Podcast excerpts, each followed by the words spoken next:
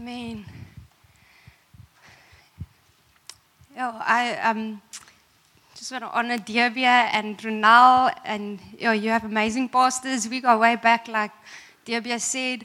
I remember, as I was thinking of you guys this morning, I remember one eve- morning, like I think 15 years ago, when we were sitting on the lounge worshiping one um, Saturday morning, and I think we were singing that, For the sake of the world, come light a fire in me. And um, we were like the missions team, I think, in, in Shofar Durbanville, and Diabia and them were commissioning us various areas. And they're like, Nastassja, your mission field is, you know, to the end, you know, the verse. Um, comes upon us with boldness and power to be a witness in Jerusalem and Samaria and to the ends of the earth. And they're like, Yours, Nastassja, is Jerusalem. I'm like, Okay, I'm going to Jerusalem when it actually means your local community, right? Durbanville, anyway. Um, I just remember that moment. But I just want to honor you guys. They have such a love for the voice of Holy Spirit in their daily lives and being obedient to Him. And I really learned that with you guys and blank page Saturdays that we had. Anyone heard of that? Yeah? Yeah, it was amazing. Anyway, I'm Nastassja. Um, I met many of you at the Awaken last year, and um, yeah, me and my husband Stefan, we in our eighth year of marriage this year.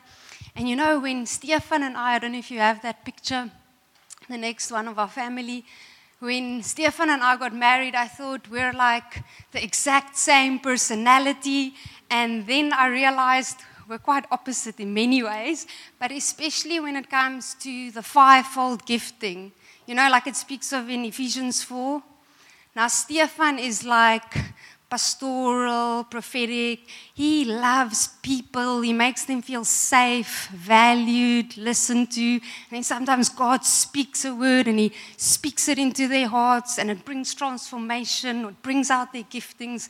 It's amazing. I am 100% eat, breathe, and sleep, the lost getting saved. I'm an evangelist. And you know, many times we think, um, that's your gifting, but it's not me, or that's your gifting, but it's not me. But you know, in Ephesians 4, the gifts were meant to be inclusive, not exclusive. And just after we got married, we went to East London. We were there for two years. We were in the church there with Andre Kruger, who of you know him. Amazing. They have such a value for the fivefold giftings. And we started growing in our giftings. And you know what happened? It started rubbing off on each other. And so Stefan now, when he builds relationship with his work colleagues, with his family members, he realizes, but where they're going to spend eternity, and he actually shares the gospel, and people get saved. Hallelujah! And when I'm witnessing to people out on the street, to strangers, sharing Jesus with them, I incorporate that love of the pastoral heart. I listen, I value, I care. And you know, that's what's meant to happen with a fivefold gifting. It's inclusive. It says in Ephesians 4 that it's so that we represent Jesus more fully, the fivefold gifting, as we incorporate all of it in our lives so that we can represent Jesus more fully to the world out there. Hallelujah. And so the gifts are inclusive. It's the evangelist is definitely for all of you. Um, and yeah, we have an amazing daughter, Lily. She's almost three.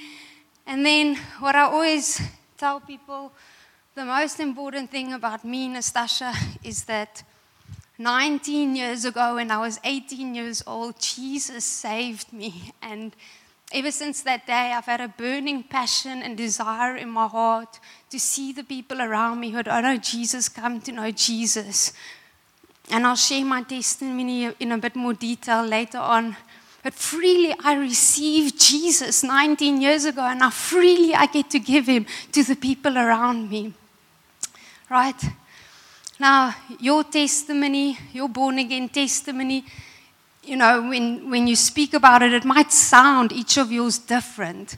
But the core of each of our testimony in the Spirit is exactly the same. We were all lost in our sin, on our way to hell for eternity. And then we met Jesus and His gospel, and He removed the guilt of sin. He washed away our sin. He forgave us, and He came to live inside of us. He made eternity inside of us, and now we have relationship with Him for eternity. Hallelujah.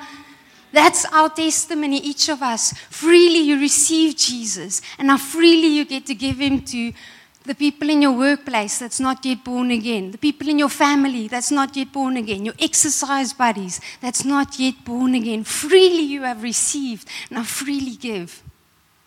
Now, um, the whole reason why Jesus came to this earth, the reason he died on that cross, it tells us in Luke 19, verse 10, was what? He came to the earth, he died on the cross to seek and to save the lost. That was his mission, that was his purpose.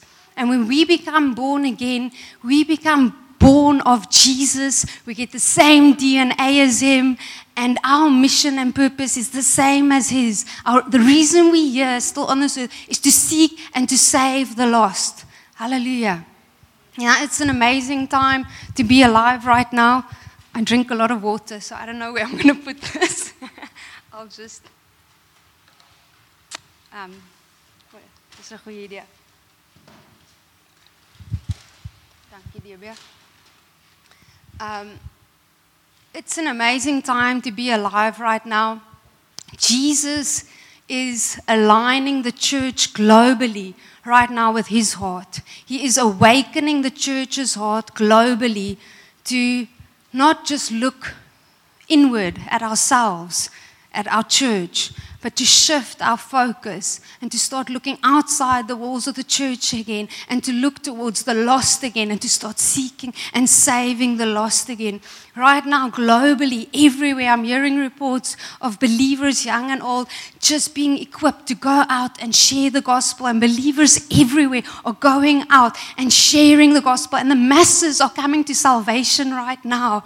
It is harvest time that we are living in. And I believe tonight is awakening our hearts for the harvest here in Cape Town.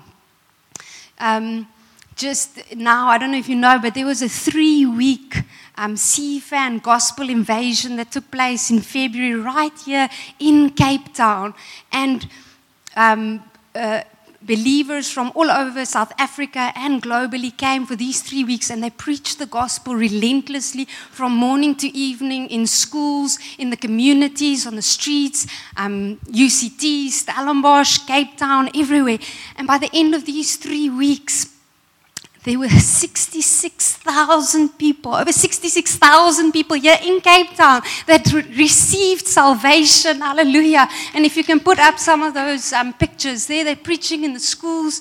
Next one. Uh, that's one of the crusades right here at Valhalla Park a week and a half ago. Do you know where that is? It's Matroosfontein. It's the airport area. Um, they had four nights of crusades. That's out at UCT.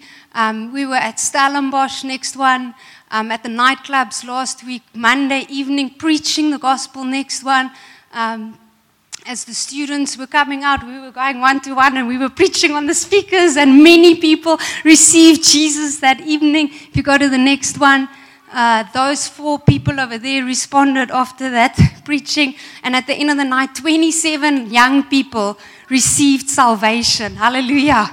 Now, this is incredible times we are living in, and the Lord wants to use each of you to share His gospel. Now, DB said I must share a lot of testimonies, so are you ready for some more? um, yeah, I just want to share a few um, personal um, encounters in the last few weeks, and then we're going to go into some equipping just now. Um, let this stir your heart that if God can do this through other people, He can do this definitely through me by the power of the Holy Spirit. Now, um, this was earlier in February. I was in Pick n Pay, and as I was going in, this guy behind me, I felt the Holy Spirit say, Turn around, share Jesus with him. Shared Jesus with him. He was like, No way, this is crazy. I've been having such a crazy day. Pray for him presence of God really came in that place and he was just overwhelmed and laughing and he ended up becoming born again. Um, next picture, I think, yeah, that, that's him. And his name's Dylan. We've been connecting with him and um, we've been able to support him. He's just after that, um, his best friend passed away. And um, we've just been connecting with him, inviting him to church and discipleship. And just yesterday evening, Tian Scott from Durbanville Shofar, he tells me they've gone for coffee. I connected them to, and this guy is getting discipled, and it's amazing. And um, yeah, and then another testimony, hallelujah, um, is uh, earlier this year, I went jogging, and you still okay? Okay. Earlier this year, I was going for a jog and um, I ran towards a guy that looks a lot older, maybe early 50s, and just saw hopelessness on his face. I carried on running. I said, It's not the Holy Spirit. It's ho-. he just, my, my heart's moved with compassion. I was stupid because if it's the Holy Spirit lately, I'd turn back. Anyway, I was actually disobedient. I carried on running. But glory to Jesus, when I did my the end of my circle route, I, I saw him again. And this time I went up to him and I said, Hey, I ran past you earlier. What's your name? I just felt Jesus loves you so much. He sees you today. He's got a plan for your life. And he's like, No way, this is a miracle. He says, um, he just starts sharing with me his life. And he's like, he was a famous ex Springbok um, cyclist, or he is a famous ex Springbok cyclist. He did all the Tour de France's, he's done all the competitions. He had 23 concussions from cycling. He had a cycling brand and um, really successful, over a million followers. And then three years ago, his wife divorced him. His kids are estranged from him. He lost everything. He hit rock bottom and he feels so lonely. And on the 31st of December 2023, he tried to commit suicide. 12 days later, the 12th of January, I ran past him. The hope of the gospel meets hopelessness, and the power of the gospel starts to rise up inside of me.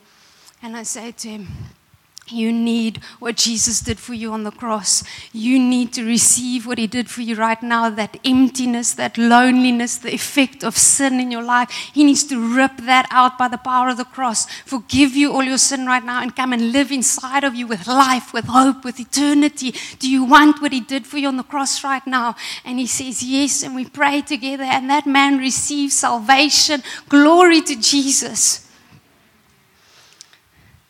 This is the gospel that each of us have.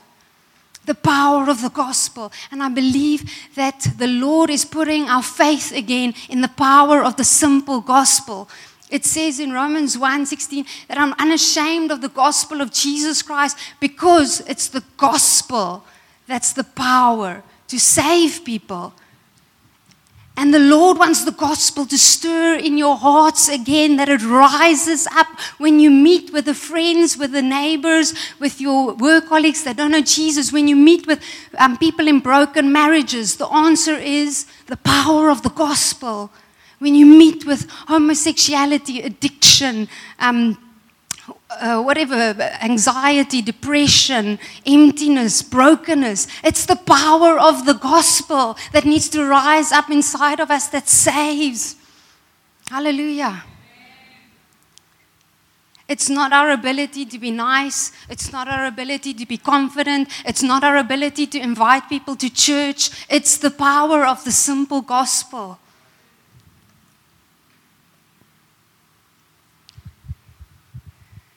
Now, um,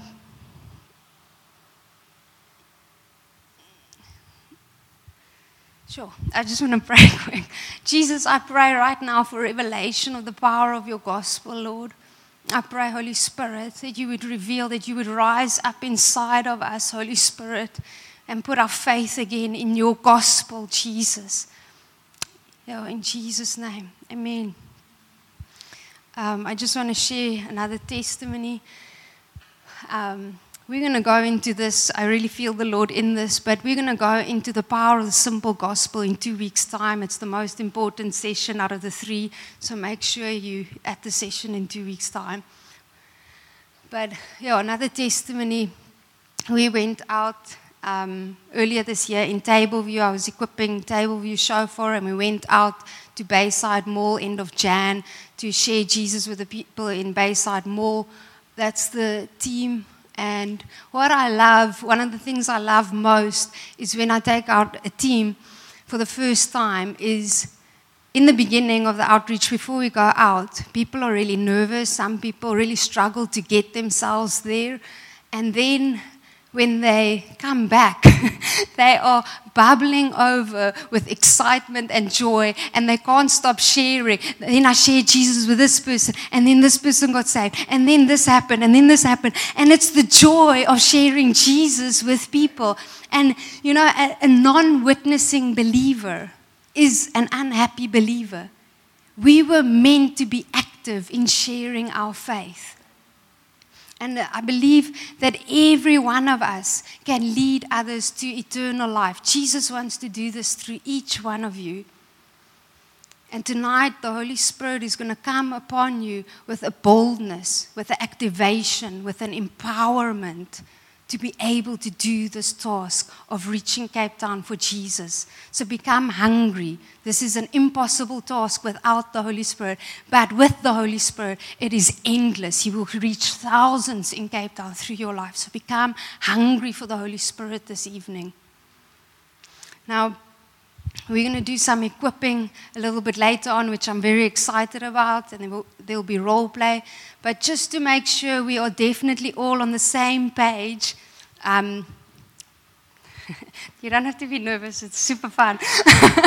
um, um, just to make sure we're all on the same page, we're going to watch a, a, video clip. It's a 12 minute video clip by evangelist Reinhard Bonnke. Who of you know Christ for All Nations and evangelist Reinhard Bonnke? It's an incredible ministry. Many of you know this year they're celebrating their 50 years, changed my life. They've led to date over 90 million people to salvation. I believe it's the world's greatest evangelistic organization. Evangelist Reinhard Bonnke is incredible hero of faith.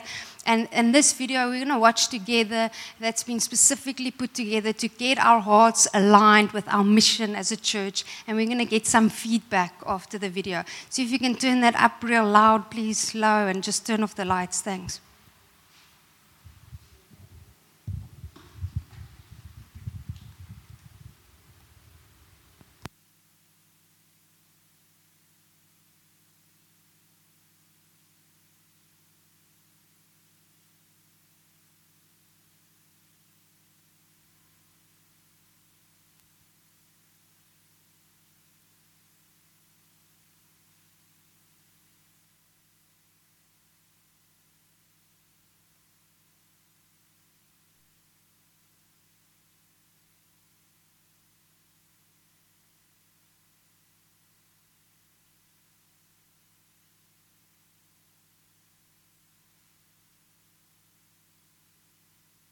Church of Jesus Christ is not a pleasure boat, but a lifeboat for saving souls, and every hand is needed on deck. Hallelujah. Now, um, I want your feedback. This um, video clip has been very specifically put together. I want to hear from you what scene stood out for you and why. We're going to have many people sharing feedback, so just go for it. Who's going to go first? Yes.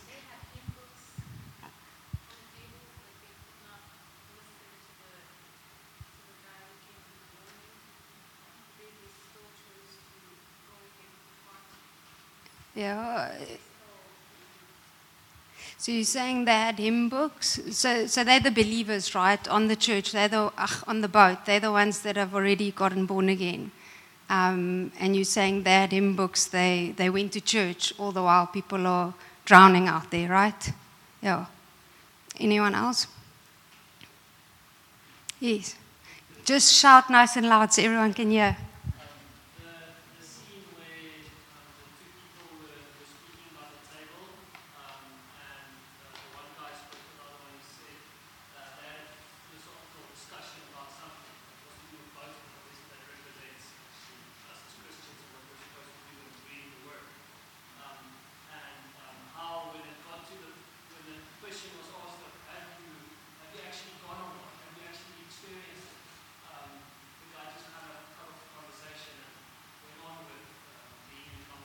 Yeah, so you guys all saw that scene when the guy, the two men are sitting on the couch, right? Now that's that's my favorite scene. Um, is where the two men are sitting discussing the best methods and they're saying they've read the manual, what's the best method to save the people out there. But all the while, they're just sitting there while people are drowning, right? And I felt like that for years. I felt that you know, when, when we get to, together as, as believers in small groups, in coffee discipleship dates, in strategy meetings, we're speaking about all these strategies and how to reach out to the lost, while all the while people are walking right past us, dying, lost in their sin. And, and, and I, I felt like I didn't know how to, how to do that, how to just actually go out and seek and save the lost.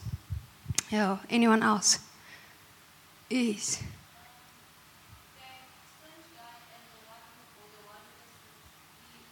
Can you speak a bit louder? Sorry.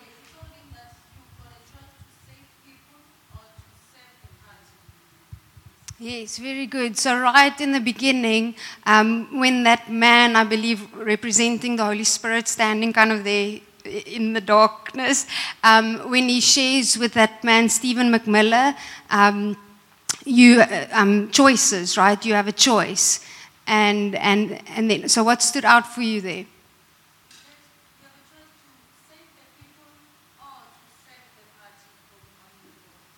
Yes, so, so you have a choice. It's your personal choice, right? If you're going to go out and choose to go and save the people, or if you're going to carry on doing what everyone else is doing and having a party on the boat.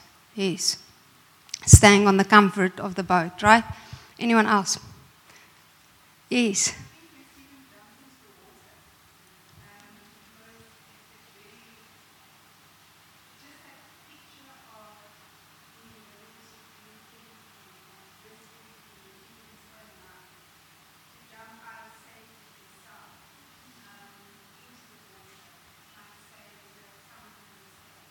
Yeah, amen. So, so she's saying that scene where Stephen is jumping out to save the little girl, he's taking a personal risk when he's doing that. He's risking his life actually in that scene doing that. And that's what we were made for. We were meant to risk even our lives for the sake of the gospel.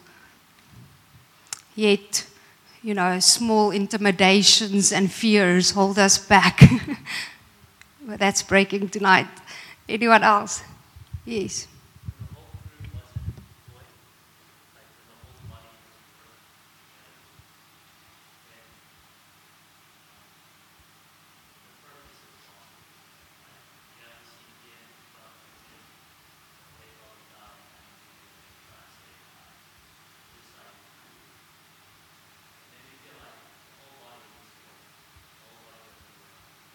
Yeah.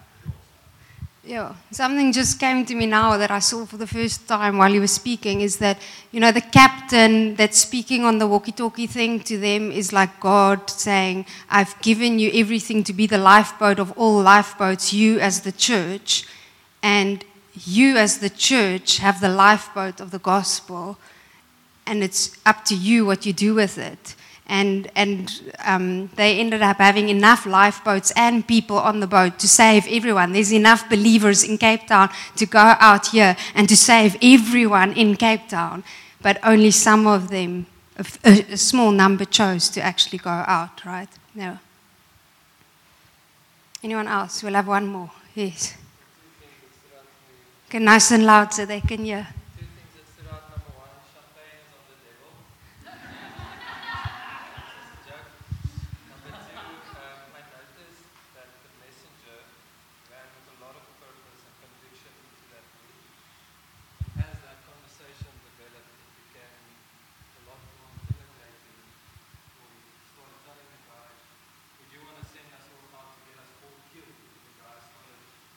Doubting. Yeah.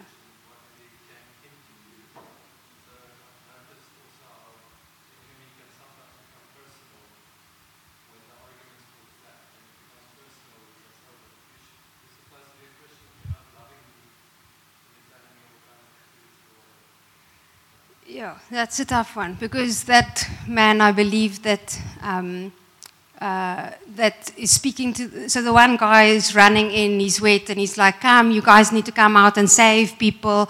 And then the leader, captain, whatever leader guy is representing actually a kind of a church leader, right, with the rest of the Christians saying, no, but we need to be safe in here. Need, we need to be kept safe from the world out there. And, and that sometimes happens. We might have leaders in our lives that is Christian, and they're actually withholding us, in a sense, from going out there or intimidating us or causing doubt. That's what that is representing. Um, yeah, anyone else? Okay, that was good, right?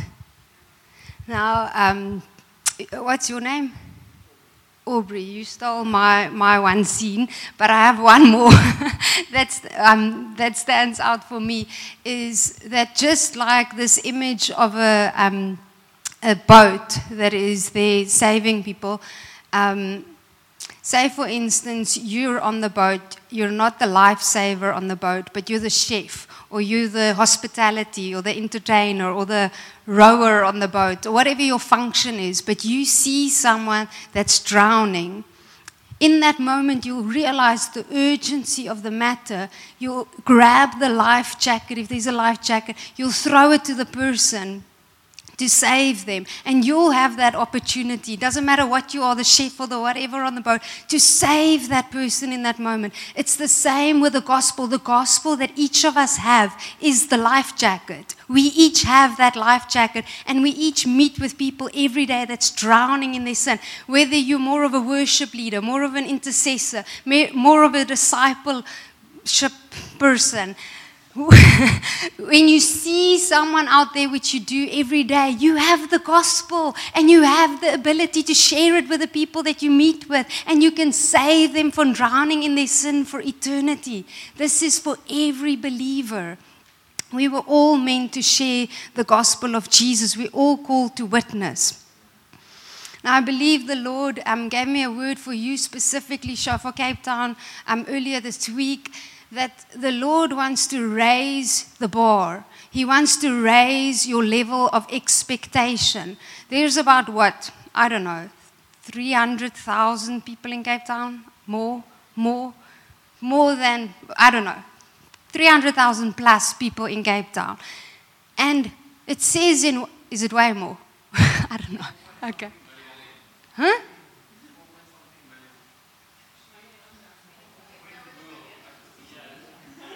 Four point something million. Okay, I'm speaking about the your immediate area, but um, um, thank you, Louis, right? Louisa.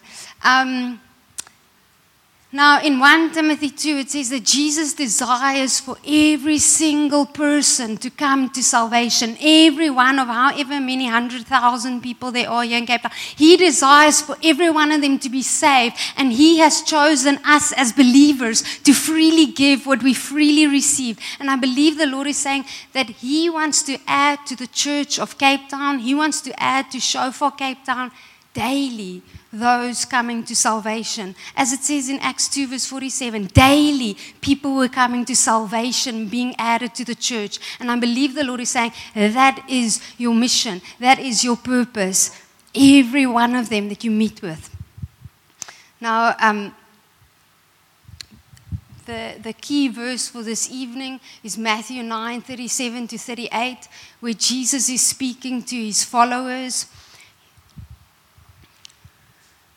Now, when Jesus, I'm just thinking of this, when Jesus gave us the mission to preach the gospel, he gave it to all his followers. He didn't give it to the extroverted, he didn't give it to the evangelists, he didn't give it to the confident. He gave it to every follower of Jesus, preach the gospel to all creation. Now, in Matthew 9 37 to 38, Jesus is speaking to his disciples and he says, The harvest truly is great, but the laborers are few. Therefore, ask the Lord of the harvest to send forth more laborers into the harvest fields. Now, who is this harvest that's truly great? The lost. But it's not, yes, it's, but it's not on some mission trip that you're on for a week in a year in some poor community. That's the harvest that I preach the gospel to. No, the harvest is your work colleague that's not born again, your family member that's not yet born again, the people that you walk past in the shops, in the streets that not yet born again. That's the harvest that's truly great and ready to receive the weight of sin being lifted from them, to have their sins forgiven, to have them reconciled back to Jesus. That's the harvest. That's great. And then it says, but the laborers are few. Who are the laborers? Hmm? I can't hear. We are, right? The laborers are those who have freely received Jesus. It's saying this verse that those who have freely received Jesus but intentionally choose to share Jesus with the people around them, to pray with people to become born again. It's saying that those who choose to do that are few. Therefore, ask the Lord of the harvest to send forth more laborers into the harvest fields. And so I want to pray right now. And as we pray, I just want to tell you this, this is not a, con, a condemning message. This is, a, this is for each of us, and we need the Holy Spirit to do this work in us. So bring to Him whatever desire you have right now, and He will come and bring fire and urgency to that. Yeah, Holy Spirit, I thank you that you are the Lord of the harvest. I thank you that the harvest here in Cape Town is great, that they are ready to have their sins forgiven, to have their. Um, to, to receive freedom from bondage, Lord, to have the weight of sin removed. Thank you that they are ready to receive eternal life, to be reconciled back to you, Jesus. I ask you right now, Holy Spirit, that you would stir each heart here tonight with the urgency, with a passion for souls to be saved, with the urgency and a desire for the lost to come to salvation. Burn in hearts right now, Holy Spirit. And I ask you, Holy Spirit, to raise up laborers here tonight in Jesus' name. Send them out into the harvest fields of Cape Town in Jesus' name. Amen. Amen. Now we're going to go into a time of equipping. Now, even though my desire since the day I got born again was to see the lost saved, that's 19 years ago. For the first 12 years of my salvation, I saw very little fruit. I could maybe count on two hands the number of people I led to salvation in 12 years. I remember I would drive to work in the mornings as a chartered accountant every morning and pray this prayer Holy Spirit, come upon me with boldness and power to be a witness for you today. Give me words of knowledge and divine appointments at my work today. I would get to work and my focus would shift to my work job description, my task list for the day. I would do my job excellently. I would drive home in the evenings feeling disappointed, like my day just looked like everyone else's, and I didn't share Jesus with anyone around me. The moments were few and far between. Every few months, maybe something happened. I remember I would read the Bible and I would read the Gospels and Acts and I would read the amazing things that Jesus and the apostles did, how they led multitudes to salvation, the healings, the signs, the wonders. I would look at my life and I would feel this mismatch like I can't relate. But I know this is meant to be for me, part of my everyday life. Now, without going into too much detail, in 2017, the Holy Spirit came upon me in a way I can't explain. With power, my body shot through the air twice, and He activated me. All of a sudden, instead of just noticing people, I started approaching the lost on the streets. He did something. You know, that boldness and power coming upon you. He's going to do that tonight. Your body doesn't need to shoot through the air, but He needs to come upon you with boldness and power. He can do it however He wants. Hallelujah. and, um, and I started being equipped. And what I realized is many believers are stirred with the passion for the lost, and then they go out on an outreach or they try to share with people and they hope something is going to happen and the Holy Spirit is going to give them the words, but we're not equipped. And so I believe Jesus is equipping his church again. He's taking us from plan B, the methods we've been using that's maybe more comfortable, that's um, not necessarily the methods Jesus gave us, that's hard work and little fruit. And he's taking us back to his plan A, what the apostles used. When we use the methods Jesus gave us, that the apostles used, we will see the results they saw. Hallelujah. And so that's what we're going to do in these three sessions is I'm going to give you one tool in each session that I believe the Lord gave me from his word. This is how to be an effective witness. He's given us tools. And so tonight so the three tools are number 1, we each have a born again testimony, right? Are you all born again? You each have a born again testimony. Number 2, we each have the simple gospel. Number three, the gifts of the Holy Spirit partnering with the Holy Spirit, hearing His voice, praying for the sick, seeing hearts healed. Hallelujah. We have the Holy Spirit. And so those are the three tools Jesus gave us to seek and to save the lost. And those are what we need to be equipped in so that when we are in our everyday life, we're ready. When the Holy Spirit says, do this, we have our born again testimony. It's effective. We know how to share the gospel and invite an atheist to receive salvation today. We are equipped and we're ready. We know how to hear the Holy Spirit's voice. And so tonight, we're going to equip with how to share your born again testimony. Now, I share my born again testimony. I've had days where I shared 40 times about in one day. This is a powerful weapon against the powers of darkness. We were meant to share our testimony. What I can't understand is many believers, you know how to share your born again testimony, with other believers. You sit at a braai and you chat to another believer. You share for about 20 minutes your born again testimony. It's amazing, but it has no power to save that person because they're already saved. It's time we start sharing our testimony with an atheist, with a Muslim, with a stranger on the street. And so I'm going to share with you um, through sharing a testimony how to share your born again testimony. Is that okay? And then we're going to do some role play. So, this was in the beginning of, uh, I think, 2022. I was in the mall. I was walking towards, or I was walking and I saw a young girl, lady, and felt Holy Spirit tug on my heart, go to her. Don't put the next picture on. Oh, you're really way ahead. But um, don't show the picture yet. Um, and I go to her and I say, Hey, I'm Nastassja. What's your name? Marley. I just feel in my heart, um, Jesus loves you so much. He's got a plan for your life. And she's like, No way. Um, earlier this year, I was saying to God, like, I just want to be closer to Him this year. And I can just see her start opening up. Now, I don't have a specific word for her. I'm not praying for her to get healed. But what do I have? Already have. I have my born again testimony. So I say to her, Hey, um, can I share with you what Jesus did in my life real quick? She's like, Yes. So when I grew up, I grew up in a Christian home. My mom took me to church. She read Bible to me. I believed in Jesus. I believed what he did for me on the cross. Then I went to high school. I started doing what the people around me were doing. I started partying, smoking, drinking, drugs, getting involved with men, cutting myself. But I didn't know who I really am on the inside and I didn't know what life is all about.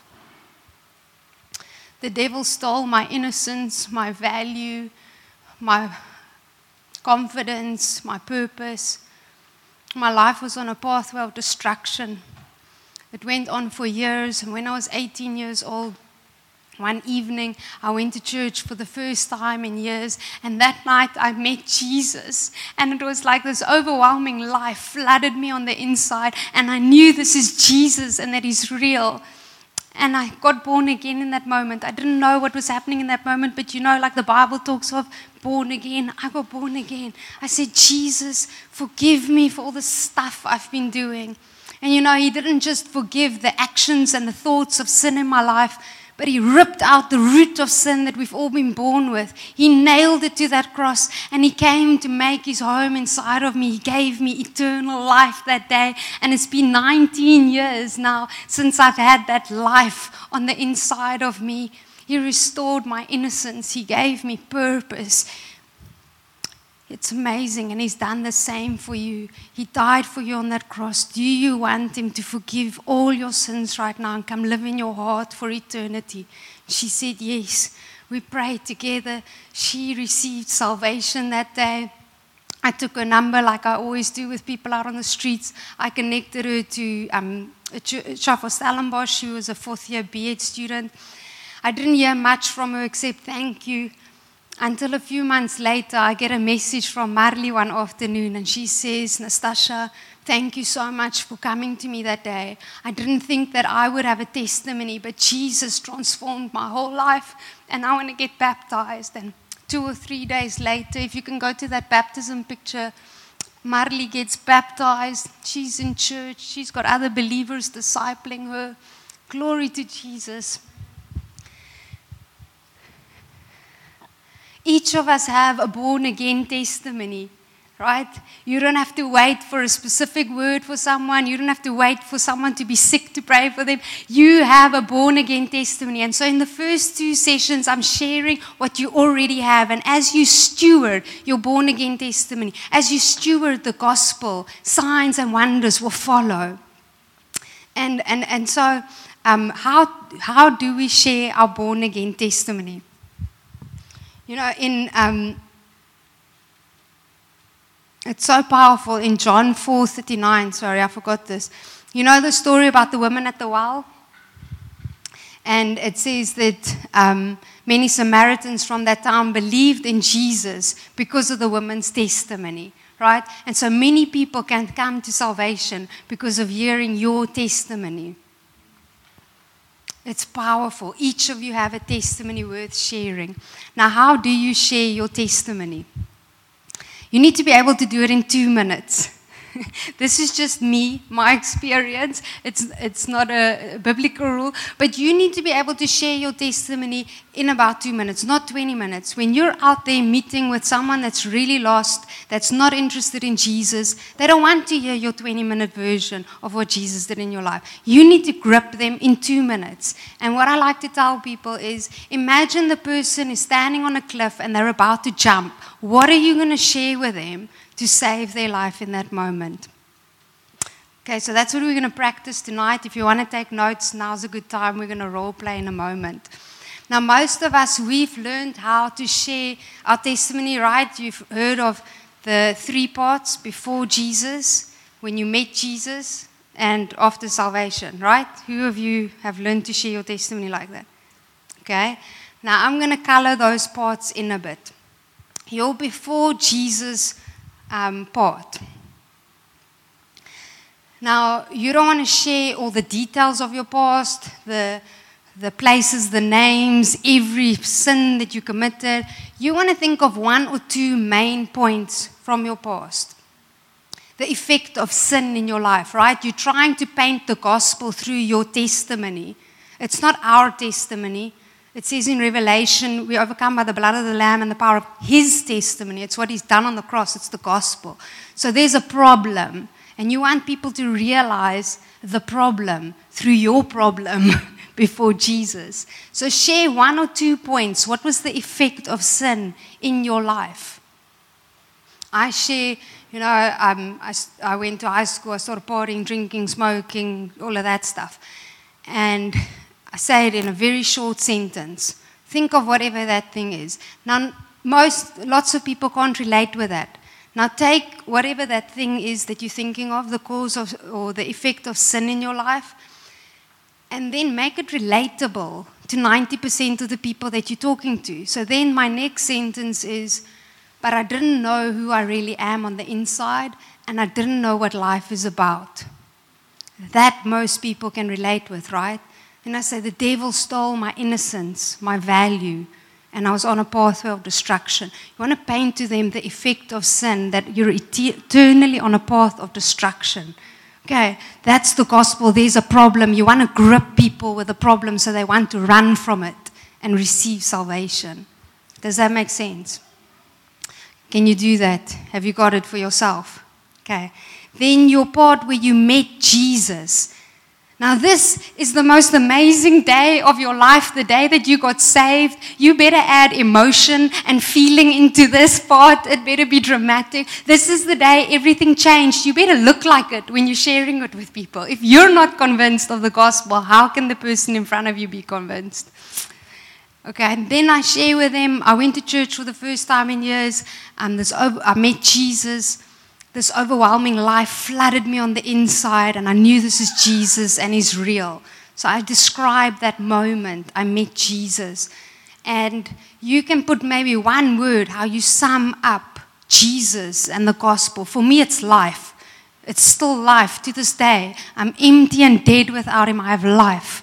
For Stefan, he heard a message of hope. For him, the gospel is hope sum up that experience of salvation with one word. Maybe it's joy, maybe it's healing, I don't know. Something people can gr- grip onto, right? Then you're after Jesus. Now, after salvation, where are we now? Um, now, I've heard many testimonies of how Jesus healed your relational problems, how he healed you from sickness, how he stopped your anger issues, how he set you free from addictions. All of that stuff is an effect of the gospel, but that's not the core of your salvation. Each of our salvation is I was lost in my sin. He forgave me, He ripped out sin out of me and he came to live on the inside of me with eternal life. That's the core of our testimony. He forgave my sin and he gave me eternal life. You can't find that in anyone else but in Jesus. And so that better be the, the core of your testimony. That's the core of what he's done for us on the cross. Hallelujah. And so I realized that it might be difficult putting your testimony, you know, into the, this um, way, but try to get to the effect of sin and what Jesus did for you on the cross. So we're going to role play now. How this is going to work is you're out in um, the waterfront, maybe, and you approach someone and you share with them, Can I share with you what Jesus did in my life, real quick? And you're going to share in two minutes with someone here. I'm going to partner up two by two, share in two minutes, and then I'm going to time us and I'll tell us when we can stop. Are you ready? Can you do that? Okay, so um, let's stand.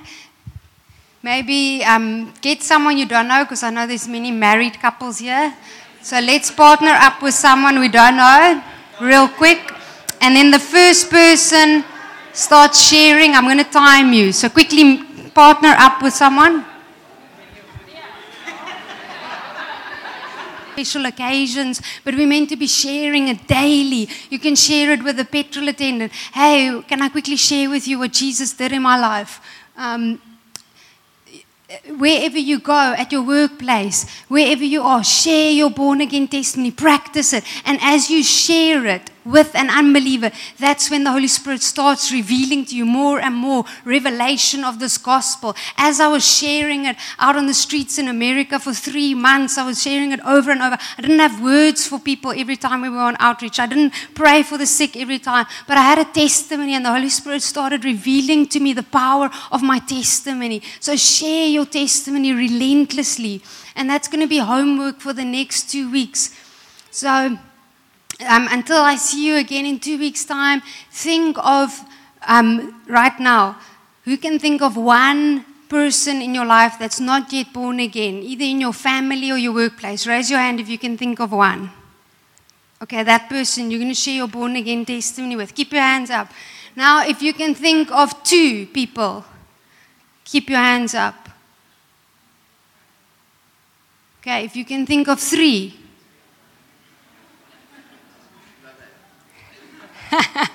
okay, so you can each think of three people right now. Okay? Homework is share your testimony with three people who are not yet born again, like we practiced tonight, in the next two weeks. Okay, if you couldn't think of three people, just go to the cashier at the shop that you go to regularly and ask her while you're paying for your groceries, can I share what Jesus did in my life real quick? Then you'll learn how to share it real quick. okay, so can you do that? Who's going to do that? Come, lift up your hand to Jesus. He sees, I don't. But I promise you, you're going to learn. We learn by actually going out there witnessing to the lost. Otherwise, we're just speaking here like the two men on the, on the couch, right? We need to go out there, seek and save the lost. Okay, so that's homework. If you're going to forget, make a reminder or Debia will remind you. Then um, there's actually going to be some book reading um, homework as well for the course of these um, three or for the duration of these three sessions. I want you to read a book. Now, um, who of you have read this book, Living a Life of Fire by evangelist Reinhard Bonnke. Did it change your life? Yeah. This will change your life. I haven't finished many books in my life, but I finished this one within two weeks. Now it's available on audio where Reinhard Bonnke actually reads it out loud in three hours so you can listen to it. I'll make the stuff available to you. But I want you to read this book or listen to this book in the next, um, however many weeks it is, four or five weeks until our last session. And on the date of the last session, I want you to give me a thousand word book reflection on this book. That's like a page and a half. It's not much. A book reflection is not a summary of the book. I don't need that. A book reflection is what is the one thing that changed my life when I read this book. Okay, can you do that? I've received many book reflections. I haven't read any of them actually, but it will change your life. um, and then, very important, um, in I think two and a half weeks' time, we're going to go on a practical outreach over here. It's at the waterfront. So it's Saturday, the 16th of March. Diarize this. It's mandatory. I don't do any training without doing outreach. Otherwise, we're wasting our time in here. So everyone diarize this date, the 16th of March at 10.30. We'll meet there at the amphitheater at the waterfront and we'll go out and we'll practice sharing Jesus with the people. And in the process of practicing, we'll see people come to salvation. Hallelujah. Now you can take a picture of that QR code that will take you to the Stepping Out WhatsApp group. And on there, you'll see all the details of future outreaches in Cape Town that you can join. So many people are joining from various shofars and Hillsong and different churches at every outreach, and that stirs a momentum to keep witnessing in your everyday life. If you're doing it regularly, I need to ask friends regularly, come with me and go out and, and share Jesus. Like, yeah, we, I have a date with Siko. Many of you know Siko. We go weekly for coffee and then we go and share Jesus with people in Tyger Valley. We need other believers to keep that momentum of witnessing. Okay. Now, I mentioned in two weeks' time, out of the three sessions, that's the session you don't want to miss. How to share the simple gospel. So that's in, I think, the 13th of March. Make sure at least that you're at that session. Okay. Now, I want to speak to us a bit about the Holy Spirit, and then we're going to pray, and the Holy Spirit is going to come and move powerfully like He does every time. You know, Many of us, we speak about the word anointing. That one has an evangelistic anointing, that one has a healing anointing. But you know that word that we use to say, I don't have that gift, that word anointing, that word anointing in the Bible means the Holy Spirit. It's equal to the Holy Spirit. And the Holy Spirit doesn't come in different shapes and sizes. You get an evangelistic anointing, you get a healing anointing. No, when you share the gospel with someone, the evangelistic anointing flows through you to see that person come to salvation. When you pray for the sick, the power to say to heal the sick flows through you in that moment. Whatever the demand is, the Holy Spirit flows through you and does that for that person. It says that when you've been baptized in the Holy Spirit, that the same power that raised Jesus Christ from the dead comes to live inside of you. Now, there's no greater power than that dead raising power that you have received. And so, if you've been baptized in the Holy Spirit, all you need to do is step out in faith.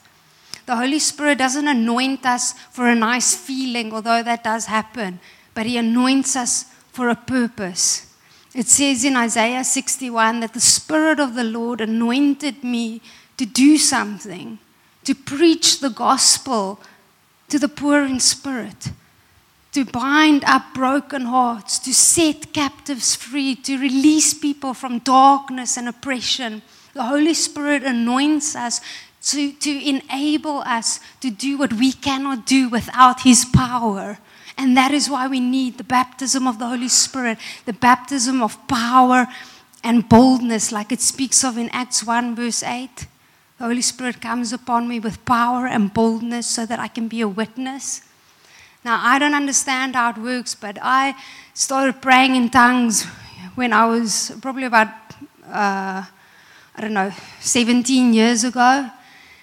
But then, about seven years ago, the Holy Spirit came upon me with a power and a boldness that activated me, that equipped me, that empowered me for the work of witnessing, for the job, for this, right? And so that's what we want. So I want us to stand right now. And if you can put on that missions anthem